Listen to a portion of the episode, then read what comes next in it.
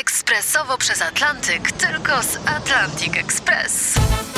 Z nami wyślesz co chcesz, kiedy chcesz, do kogo chcesz i to o 40% taniej. W Atlantic Express wysyłamy wszystko. 1 800 775 7363. Mienie przesiedleńcze, kontenery, paczki do Europy. Atlantic Express o 40% niższe ceny na wysyłki kontenerów, samochodów i paczek. Ekspresowo przez Atlantyk, tylko z Atlantic Express. Technika dla laika, czyli naukowe felietony profesora Ryszarda Tadeusiewicza w RMF Classic. Ignacy Mościcki jest znany z tego, że był przez 13 lat prezydentem Rzeczpospolitej.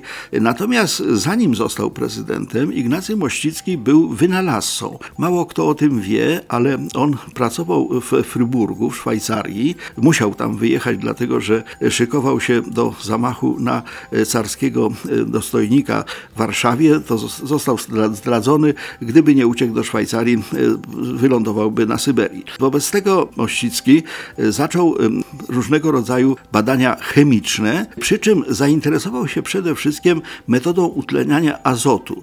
Tlen e, i azot są składnikami atmosfery ziemskiej, ale tlen z azotem się nie łączy dobrowolnie. Zresztą bardzo dobrze, bo by cała atmosfera ziemska spłonęła, gdyby ten, to utlenianie azotu e, miało miejsce. Natomiast w silnych wyładowaniach elektrycznych można doprowadzić do tego łączenia azotu z tlenem, a tlenek azotu jest podstawą kwasu azotowego azotowego, a z kolei kwas azotowy jest podstawą nawozów, nawozów sztucznych właśnie tych azotowych. W okresie, kiedy zajmował się tym Ignacy Mościcki w Szwajcarii, Europa przeżywała ogromny kryzys braku nawozów azotowych. Wynikało to z faktu, że potrzeby europejskiego rolnictwa, bardzo silnie zresztą uzależnionego właśnie od takiego intensywnego nawożenia, bo pól uprawnych w Europie nawet wtedy nie było za dużo, Europa była uzależniona od saletry, czyli i guano. Guano, czyli składów e, odchodów ptasich na wyspach e, na Pacyfiku, gdzie zbierano całymi tonami właśnie ten, ten, ten nawóz, no i nawożono tym pola. Ale e, zasoby saletry chilijskiej się skończyły, zasoby guana też się skończyły.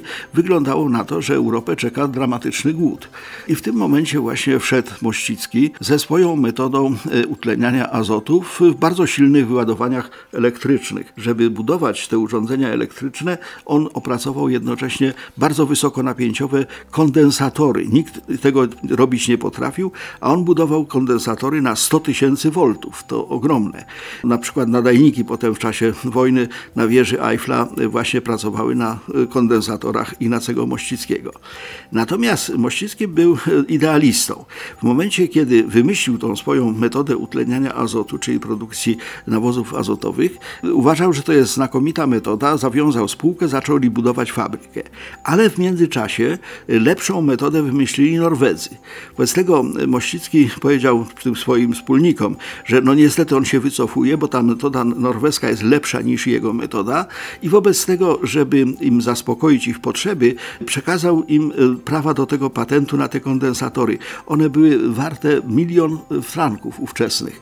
No oni to oczywiście przyjęli, a Mościcki znalazł się bez środków do życia. Natomiast e, Później wymyślił nową metodę, wirujący płomień w polu magnetycznym i rzeczywiście od tej pory najpierw w Szwajcarii, a potem w Polsce e, były budowane fabryki e, kwasu azotowego, czyli podstawy nawozów azotowych, e, no właśnie na patencie Ignacego Mościckiego, prezydenta, który potrafił wytwarzać kwas.